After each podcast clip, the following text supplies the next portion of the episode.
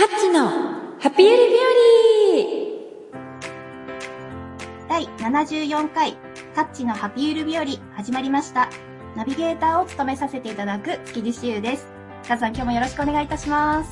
はい、皆さんこんにちは。カッチこと村上和です。今日もよろしくお願いします。はい、行きます。はい、今日もまたまた引き続き、うんシー様ですか？シーランド様シーランド様です。シーランド様、いシーランド様をお招きしておりますね。はい。はい、もうみんなのアイドルです。そうですね。そうです。王子です。あ上げすぎてシーク出づらくない？ということで、呼ぶよみんなで。じゃあみんなでシー様って呼ぶか。そうだね。じゃあ、呼びます。みんないい？リスナーのみんないい？せーの。シー様どうぞはい、よろしくお願いします。招いていただいてありがとうございます。またありがとうございます。シーくんが、えー今回も登場してくれました。よかった。お願いします。はい、よろしくお願いします。基本的にそのゲストで何か出るってしないから、あ、本当？ゲストで何か出るって基本的にしないから、あんま慣れてないんですよね。えでもすごいもう第一部ね前回の73回目すっごいわかりやすく仕事とお金のことを 話をしてくれて本当にもう私は感動しておりますはい、ありがとうございあます。りがとうございますねなので、えー今回はなんとね第2部はテーマがパートナーシップ子育て編ということで、えーはい C 君のプライベートをいろいろ聞きたいと思います そんな面白くないと思いますよ。よ よろしくお願いします君ろしくお願いします。はい。ということで、えーっとね、すごく、なんていうのかな、例えば、パートナーシップうまくいくにはとか、パートナー欲しいんだけどとか、あと、結婚生活もっと子育て上手にしたいのにできないとか悩んでる方もいらっしゃると思うので、あの、またあの質問をね、あの、こう、あの、集めてたのの何点かを C 君はいに質問していきたいと思います。よろしくお願いします。お願いします。はい。それでは、まず最初の質問です。えっ、と、一つ目。えー C 君、素敵なパートナーに出会うためにしておいた方は、しておいた方が良いことはありますかという質問があったのですが、うん。お願いします。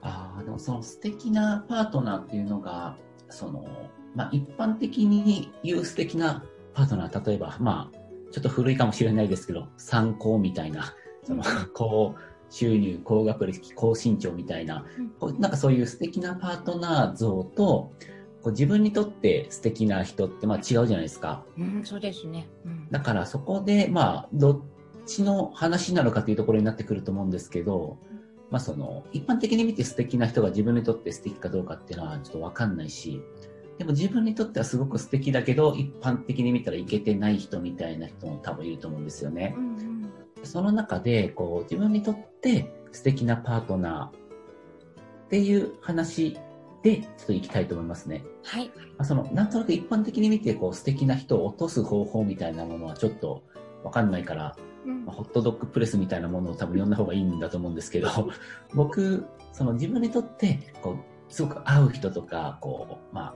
自分にとってベストなパートナーっていうものであれば、まずはやっぱり自分が自分を偽って生きてると、やっぱそういうパートナーって出てこないと思うんですよね。うんえなぜかというと、本当の自分にぴったりの人っていうのは、まあその、まあ結婚するとかパートナーシップを持つ人生を、まあ、歩んでいる人であれば、まあ必ずいると僕は思ってるんですけど、ただ、あの、その人が自分を見つけてくれるときに、自分が自分を偽ってたら、多分向こうから見たら魅力的に見えないんですよね。うん本当の自分で魅力的に見える風になってると思うので、なので素敵なパートナー出会う第一歩っていうのは、やっぱり自分自身の人生を生きるとか、自分らしくいるとかっていうことがやっぱり一番大事だと思います。うんうんでも何でもこう物語とかでも、まあその冒険な映画とかゲームとかでもそうですけど、まあ、大体こう勇者とかが自分の人生を踏み出すというか、まあ冒険に出た時になんかヒロインって現れるじゃないですか。うんやっぱあれってなんか自分の何かをやろうっていうふうに動き出した時に、そ後々ヒロインになる人と出会ってなんか進んでいって最終的になんかお互い好きになるみたいなパターンになると思うんですけど、それってやっぱり自分がもうこれをやっていこうっていうふうに決めて動き出したから現れてるっていうのがあると思うんですよね。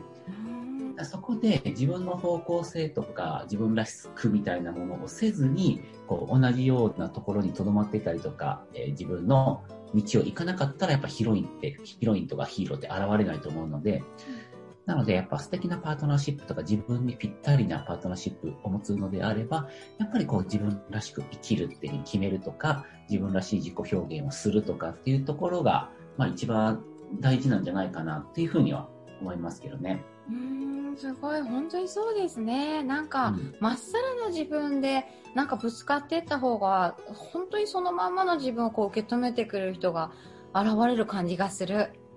うん、やっぱそこを偽ってると、そのまんまの自分で惹かれ合うようにできてるのに、やっぱ偽ってると、やっぱりそこはなかなか向こうからは見つけ、見つけられないですからね。うーん。だから自分を見つけさせてあげるじゃないけど、なんかそういう風な意味合いとして、やっぱり自分らしくいるっていうこととか、自分の行くべき道をちゃんと行くっていうふうに決めるとか、そういうことがすごく大事なんだろうと思う。すごい素敵です。しゅうちゃんどうですか？もうまさにですよ、これは。もう響きましたよ。うんグーの音も出ないですよ、シー君。どうしよう。だってシー君のところに行かせてもらってから、まさにここじゃないですか。もう自分を生きるとか、うん。自分、まあ、決めるとか、そういったことをすごくやっぱ体感で学ばせてもらって、まあ、初めてね、あのー、シー君をよお呼びした、カズさんとね、主催させていただいた講演会をね、させてもらったりとか、もうまさにもう本当に自分を生きる挑戦をさせてもらって、そこからですもんね、私もあの、本当にパートナーと出会えたっていうのは、うんそこからだからやっぱ自分を生きるっていう、本当にこのままだと思います。あの、偽ってて、ちょっと私もその何ですかね、いい人風っていうか、あの、賢い風してたんですけど、そんなことはなくて、もう自分を生きるって決めて、もう進むって決めて、やっぱりパートナーに見つけてもらったし、自分も見つけられたみたいなのは本当にあったので、うんこれマジで体感してますよ、本当に。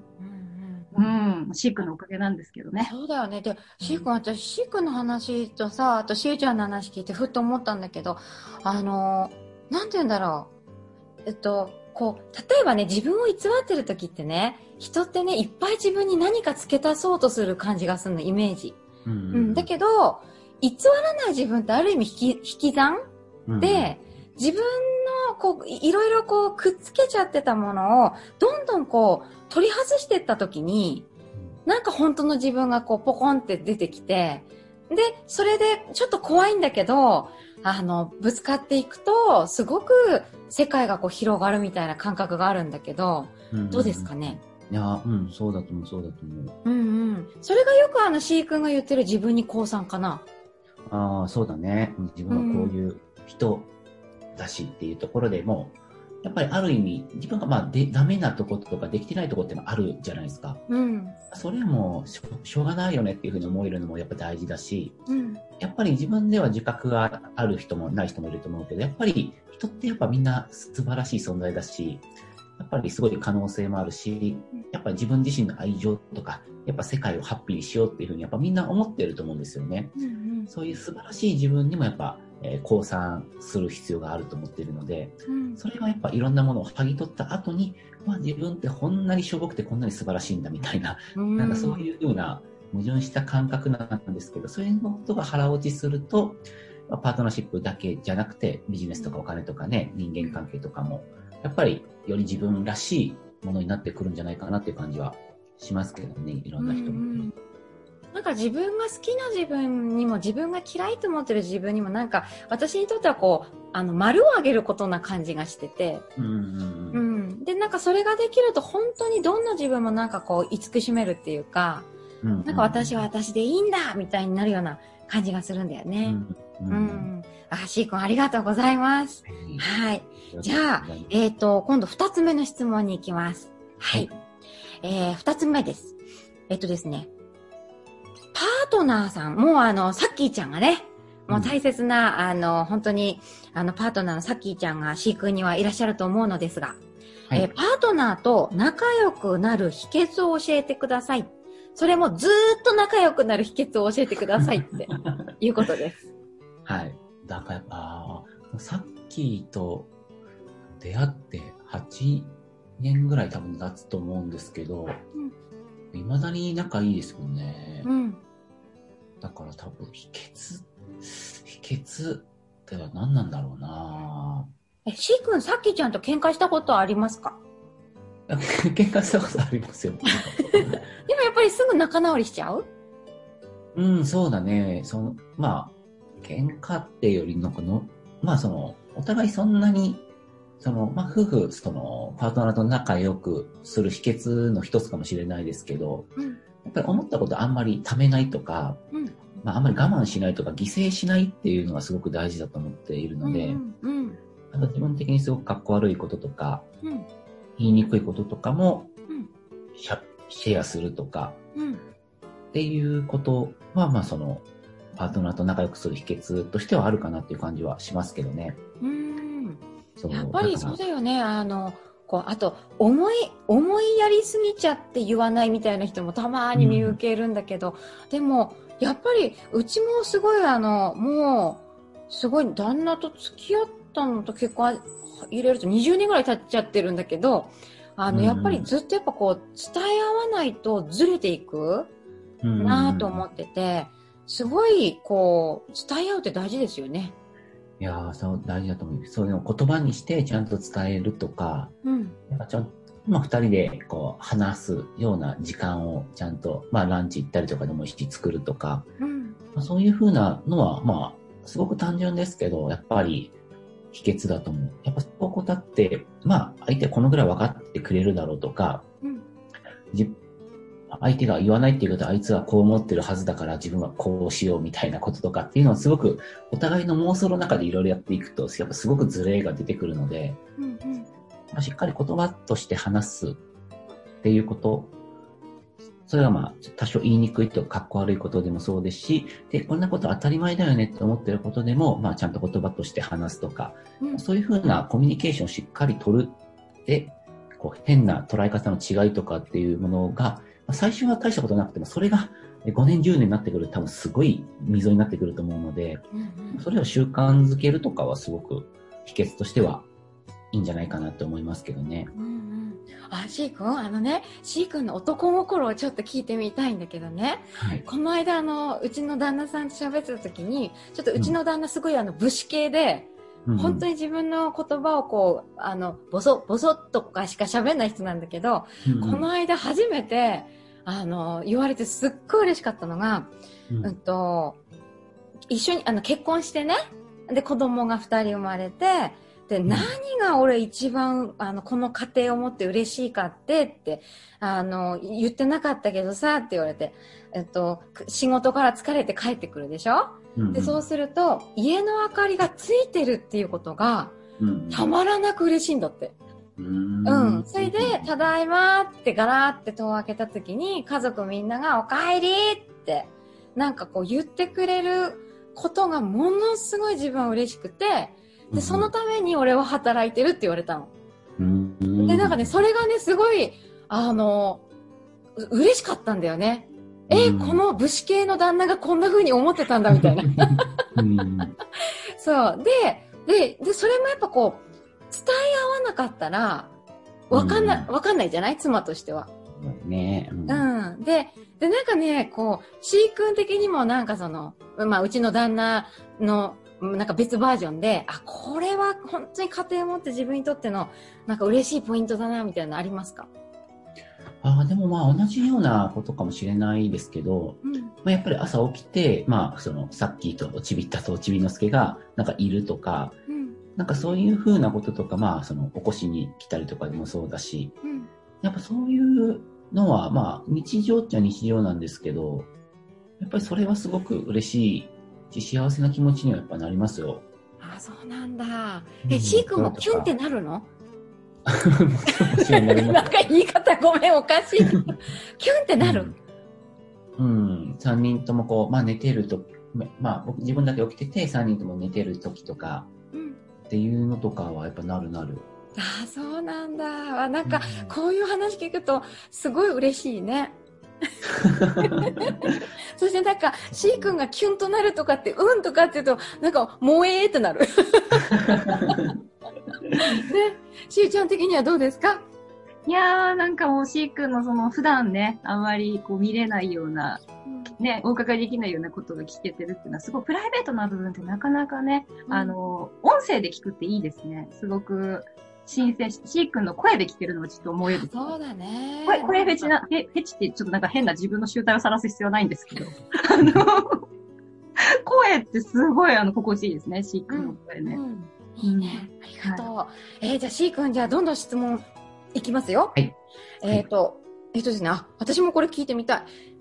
えっ、と、お子さんが生まれる前と生まれた後の心境の変化はありますか？っていう質問があります。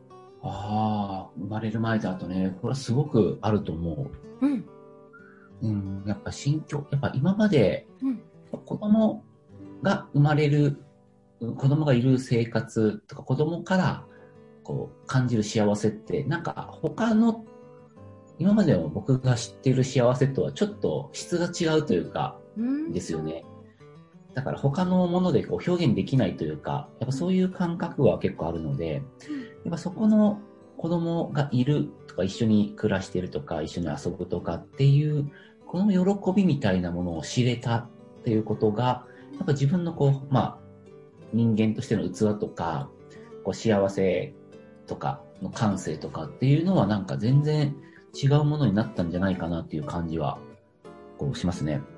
だから、まあ、独身時代とか、もともとそんなに結婚したいタイプでもなかったし、子供とかも別にそんなに好きじゃなかったから、あの、まあ、いてもなんか、あんまり、その辺の子供とか見ても別にあんまり可愛いなとも思わないタイプだったから、だから、例えば結婚して子供ができると、やっぱすごく自由がなくなるんじゃないかとか、まあその、自分が例えば仕事したい時にそっちに打ち込めないんじゃないかっていう感じはあったんですけど、でもちろん子供がいるとやっぱ自由もなくなるし、仕事したいタイミングでこう子供が、の方にじあの時間とか労力を使わないといけないっていうことはもちろんあるんですけど、ただ自分はそれが負担になるっていうふうに思ってたんですけど、負担になる部分ももちろんあるけど、それをやることの喜びとか楽しみとか幸せ感の方が圧倒的にでかいので、そういう感覚っていうものは、やっぱ子供が生まれる前と後では多分全然違うし、やっぱそっちの方を自分から子供がいるからこうしないといけないんじゃなくて、やっぱそっちを優先したいなっていう自分もいるので、それは、あの、子供が生まれてからそうなった感じはしますね。うんあの、うんしーくん、えっ、と、おちびったちゃんとおちびのすけくん、えっ、と、女の子と男の子のパパじゃないですか。うん。で、やっぱりその、女の子のパパである自分と男の子のパパである自分って何かその、ちょっとこう、違うものありますか？うちはちょっと両方男の子だからね、男の子を育ててるママとしての視点しかないんだけれども、うんうんうん。うん。お父さん、父親として。さあさあ今どうなんだろうな自分的にはあんまり変わらない気もするけど、あ、うん。やっぱ二人目が男の子だから二人目っていうことなのか、うん男の子だからっていうのかわかんないですけど、うん。なんかちょっとぐらい転んでも、まあ大丈夫だろうっていうふうに 男の方は思う。うんうんうん。もう、最初の子供の時はやっぱすごい転んだりするのは心配だったけど、うん。そこの差っていうのは今のところはあんまり、本当どっちもすごい可愛いので、うん。あんまりないかもしれない。あそうなんだ。なんかほらもう女の子の赤ちゃん生まれると絶対この子は嫁には行かせねえとかって言ってるお父さんもいるでしょ？そういう感。覚はない？あ、でもあんまり想像ししてないかもね、まだ。うーん。やっぱどっちも本当にすごい可愛いなと思う。うーん。あなんかすごい、シー君のいいパパ像がね、もう声から伝わってくるね。もうイクメンだもんね、シー君ね。ああ、そうだね。うん。うんいっぱいお手伝い、お手伝いって言い方はおかしいよね。あの、二人で本当に子育てしてるっていう感じでしょ？あの、よくほら、例えばその、ワンオペ育児とかっていうのがここ数年流行って、本当に全てをお母さんが一人でやって、あの、もう、もうダメだって言ってるお母さんとかもいっぱいいると思うんだけれども、うんうんうん、私から見ると C 君とサッキーちゃんは、なんだろう、二人で本当に協力して子育てしてる感じがするのね。うんうん。うんで C 君の中でやそこをそういうふうにこう一緒にちゃんと育てるんだ一緒になんか楽しみながら育てるんだっていうふうにこう思えたきっかけみたいなのってありますか？普通に考えて、うん一人で育児するのって無理じゃないですか。うん、無理だよ。お母さん一人で。普通に考えてこれ無理だよねっていうふうにやっぱ思うからね。うんやっぱなん二人でやっぱこう分担しながら、うんこう協力しても無理でしょうぐらいな感じだから、僕的には。こんなレベルの高いことをできないよねっていう、いうのがやっぱあるから、うんうん、っていう感じがやっぱ一番あるよね。普通に考えてこれ、お母さん一人で無理だよなって普通に思う。うんいや、でそもなんかちょっとどうやって男性に聞かせてやりたいね、今の言葉をね。もう、普通だったら無理なんだよって言ってやりたい。いその、ね、一人で育てたっていう人を聞くと、もう神、神業だと思うし、どどうやってるんだろうって本当に思うし、めちゃくちゃ大変で頑張ったんだろうなっていうのはやっぱすごく思うから、うん、なんか、なんか二人でやるとか、まあね、もっと家族がいたら、それみんなでやるのが当たり前なんじゃないかなっていう感じはするよね。うーん。あ、なんか素敵な前提、子育ての前提を聞けて、私はとっても心が温かいです。ありがとうございます。えーじゃあ次の質問に行きますね。えっ、と、毎日を家族みんな笑顔で過ごすためのアドバイスをお願いします。っていうのが来ました。うん。ああ、家族みんなで笑顔で過ごすためにね。そうね。まあ、まあ、うちはまだ子供がね、ちっちゃいから、その子供がその、例えばちょっと大人になってきたっていう感じとかっていうのはちょっとわかんないけど、やっぱ今だと、あの、やっぱりしっかりと、あの、家族での時間っていうのは、まあ、作るっていうのは意識的にしてるのと、やっぱり、その、家族が仲良笑顔で過ごすっていうのは、基本的にやっぱお母さんが笑顔かどうかで決まると思うんですよね。お母さんがこう、笑顔で暮らしていたら多分家族みんな笑顔になると思うし、うん。お母さん、家族、お母さんがやっぱ不機嫌だと、やっぱどれだけいい家族でもやっぱみんな不機嫌になっていくと思うから、やっぱお母さんの機嫌がやっぱ家族の機嫌になるし、やっぱお母さんがこうどういう状態かが、やっぱ他に厳選すると思うんですよ。その時ってやっぱり、まあ、子供とか、まあ、父親とかも、まあ、いろいろ、まあ、あるとは思いますけど、まあ、結局でもお母さんがハッピーだったらハッピーだよねっていうのは、今のところ体感的には思うので、なので、まあ、そのお母さんに無無理をさせないとか、まあ、ちゃんとお話を聞くとか、なんかそういう風なのは大事なのかなっていう感じはする。と、あとまあ、まあ、立場的にやっぱね、おお母さんが我慢しやすい家庭の方が多いと思うから、まあ、それをね、やっぱ、あの、うんまあ、旦旦那さんの方がちゃんと察してあげれるのがやっぱベストだと思うんだけど、うん、なんかそういうことが結構大事なのかなっていう感じはしますよね。あとまあ、さっき言ったように単純に家族での時間を、まあ、しっかり取るとか、まあ、そういうふうなことはいいんじゃないかなっていうふうに思う。だからお母さんも機嫌悪くなっちゃいけないわけじゃないんですけど、悪かったら悪いでいいので、ちゃんとやっぱそこの気持ちを感じたりとか話を聞いたりするとかっていうようなことは大事なんじゃないかなっていうふうに思いますね。うん。ありがとうございます。いや、なんかもう、なんだろう。C 君の素敵なパートナーあの、パパさん像がめちゃめちゃ上がったね。言葉でね。きっと、リスナーさんも、うんうんうんうんって聞いてると思うよ。きゅうちゃんどうですか？いや、なんかあのー察してあげることって、なんか男性の C 君が言ってくれたのがすごいかっこいいなって思っちゃいました。嬉しいよね。嬉しい。あのーやっぱり、俺、あ男は察することできないんだよっていうひ、結構そういう風潮もあるじゃないですか。風潮というのかな。世の中でちょっと察するのは難しいっていうのはわかるんですよね。でも、あえて察してあげるっていう感じかな。察してあげるってことが大事だよねっていうところにもまたキュンとしましたね。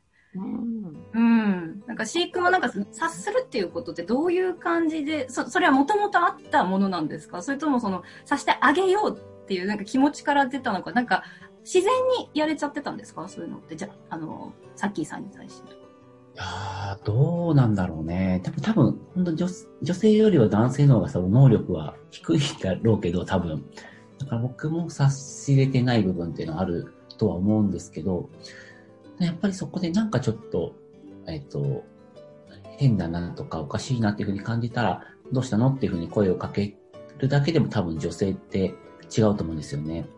だからそこ、男性って意外とそういう時ってほっといてほしいから、だから女性に結構声をかけないんですよ、男性って。だから自分がちょっと、なんか、あった時は、あんまり声かけないでほしいとか、どうしたのとか聞かずにちょっとほっといてほしいなって感じる男性が多いから、で、同じような感じで女性を見ると、あ、多分ほっといてほしいんだろうなって勝手に思って多分声かけないんですけど、多分声かけた方が女性的には嬉しかったりするじゃないですか。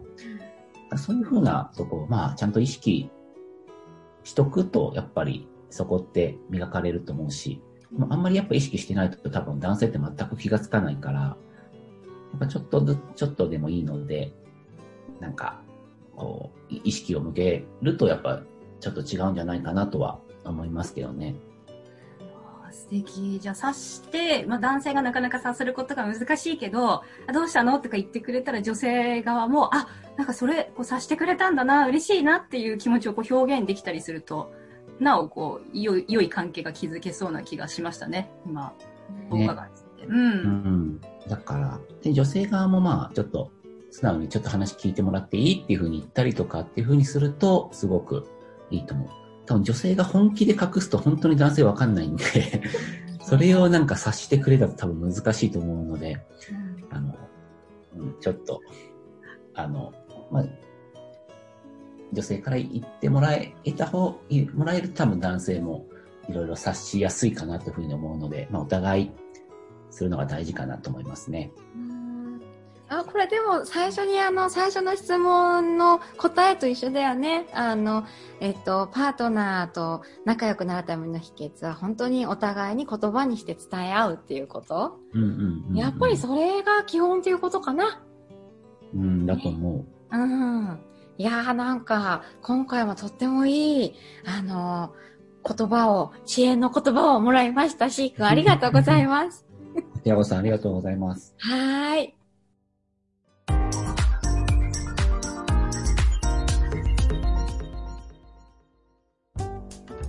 次はお知らせのコーナーです。え今回ゲストでお招きしているしーくんこと椎原隆さん。え大人気のメルマガが絶賛、え配信中です。でシーくんのメルマガへのご登録の方はですね、えシーくんのオフィシャルアメブロのブログから、えーぜひご登録くださいませ。こちらはですね、えーシーくんアメブロでも出てきますので、ぜひちょっと検索していただいて、で、アメブロの記事の下の方からね、シーくんのアメブロの方、えーご登録、あ、えーメルマガですね、ご登録いただけますので、ぜひご興味のある方はご登録ください。あと、シー君あれだよね、あの、YouTube も今年から始めたの？ああ、そうだね。ちょっとやってる。うん。え、そっちの、あの、宣伝もシー君ぜひ、言あ、ってくわかりました。多分普通に新原隆で検索したら出てくると思うんですけど、たまにアップアップしてます。あのアライグマちゃんですよね、あの、可愛い絵の。あれはレッサーパンダ。レーサーパンダ間違った、ごめん。うんあれレーサーパンダだったんだ。そうか、ずっとなんか私一人でアライグマってどっかで思っててごめん。そうらしいですからね。だよ、レーサーシーなのになんでアライグマって。ごめん、なんか、なんかボケてしまっマジボケですね。た。可愛いね。あの、シー君のトレードマークがね、あの、載ってるので、ぜひ皆さん、えっ、と、YouTube の方もご覧ください。で、あとはですね、あの、カズさんの方のお知らせもありますよね。えー、今年の冬ぐらいですかね、えー、直感講座開催されるということですが、今回はオンラインでの開催ということですか？初めてオンラインで、あの、機械音痴の私が開催するので、はいえーぜひ興味のある方、直感と仲良くなりたいという人は来てください。ね、機械音痴です。はいって言っちゃいましたけどね。それぐらいカズさんがオンラインでやるっていうのは、レアな感じしますよねめちゃめ。ちゃレアです。はい。レアですね。はい。ぜひ、あの、直感のね、これからの直感の時代というかね、本当に生きる知恵だと思いますので、ご興味のある方は、えー、アメブロの、えーっと、魔法のことの葉、もしくは、ソラッコクラブの方でもお知らせの方が届くと思いますので、ぜひご覧いただければと思います。はい。では、カズさん、そろそろ今日も、えー、お時間になりましたが、はいね、いかがでございますか？もう本当に、なんだろう、あの、前回も言ったけど、シー君とずっと喋っていたい。なんですかね。ずっと質問をしていたい。ずっとシー君のなんか音だけ流しててもらいたい。流してて、なんか、本当に、な、知恵の宝庫なんだよね。シー君ね。すごいよね、シー君ね。賢者ちゃん。もうなんか、会った時からもうあの、あの、賢者ちゃんってずっと心の中でふふって思ってたけど、もうすごいです、シー君。ありがとうございます、来ていただき。はい。ねえ、ごとありがとうございます。ありがとうございます。あの、叫ぶコーナーは1回ごとになってるんですけど、あの、せっかく3回シー君をお呼びするので、この3回は、えっと、全部叫びたいと思います。はい。はい なんか、すごい、しゅうちゃんが嫌そうな顔してます。叫ぶのみたいな。ね。でももう、シー君もね、前回本当に手を挙げて叫んでくれたので、お願いできますか？はい、わかりました。ありがとうございます。で、今回じゃあ、しゅうちゃん、どんな言葉が一番印象に残ったかな？今回どうだろうなカズさん的にはどうですか？今日はね、もうシー君の声に惚れてずっと聞いててぼーっとしてるのごめんなさい。私はやっぱりでももうなんかこうお話通じて C 君が一番言いたいことはあの言葉にして伝えようだと思う、ああ、いいですね。うん、なんか自分の思いを言葉にして伝えようがすごくキーワードだなと思ったのでじゃあ、うんえーまた右手を上げて言葉にして伝えようで終わりにしたいと思います。いいでしょうか、はい、言葉にして伝えよそうそうそうそう。う。はい。はいお願いします。じゃあ、はい。せーのでね。じゃあいくよ、はい。せーの。言葉に言葉にしてして伝えよう。伝えよイエーイ ありがとうございます。今日も拍手までしてもらいました。はい。ということで、えっ、と、次回の第3部75回目は、テーマが生き方人生編について、えー、C 君にお尋ねしたいと思います。C 君、どうもありがとうございました。う。はい、ありがとうございました。では、えっ、と、しーちゃんも来週もよろしくお願いします。では、みんな手を挙げて、せーの、バイバイで終わりにします。せーの、バイバーイバイバイ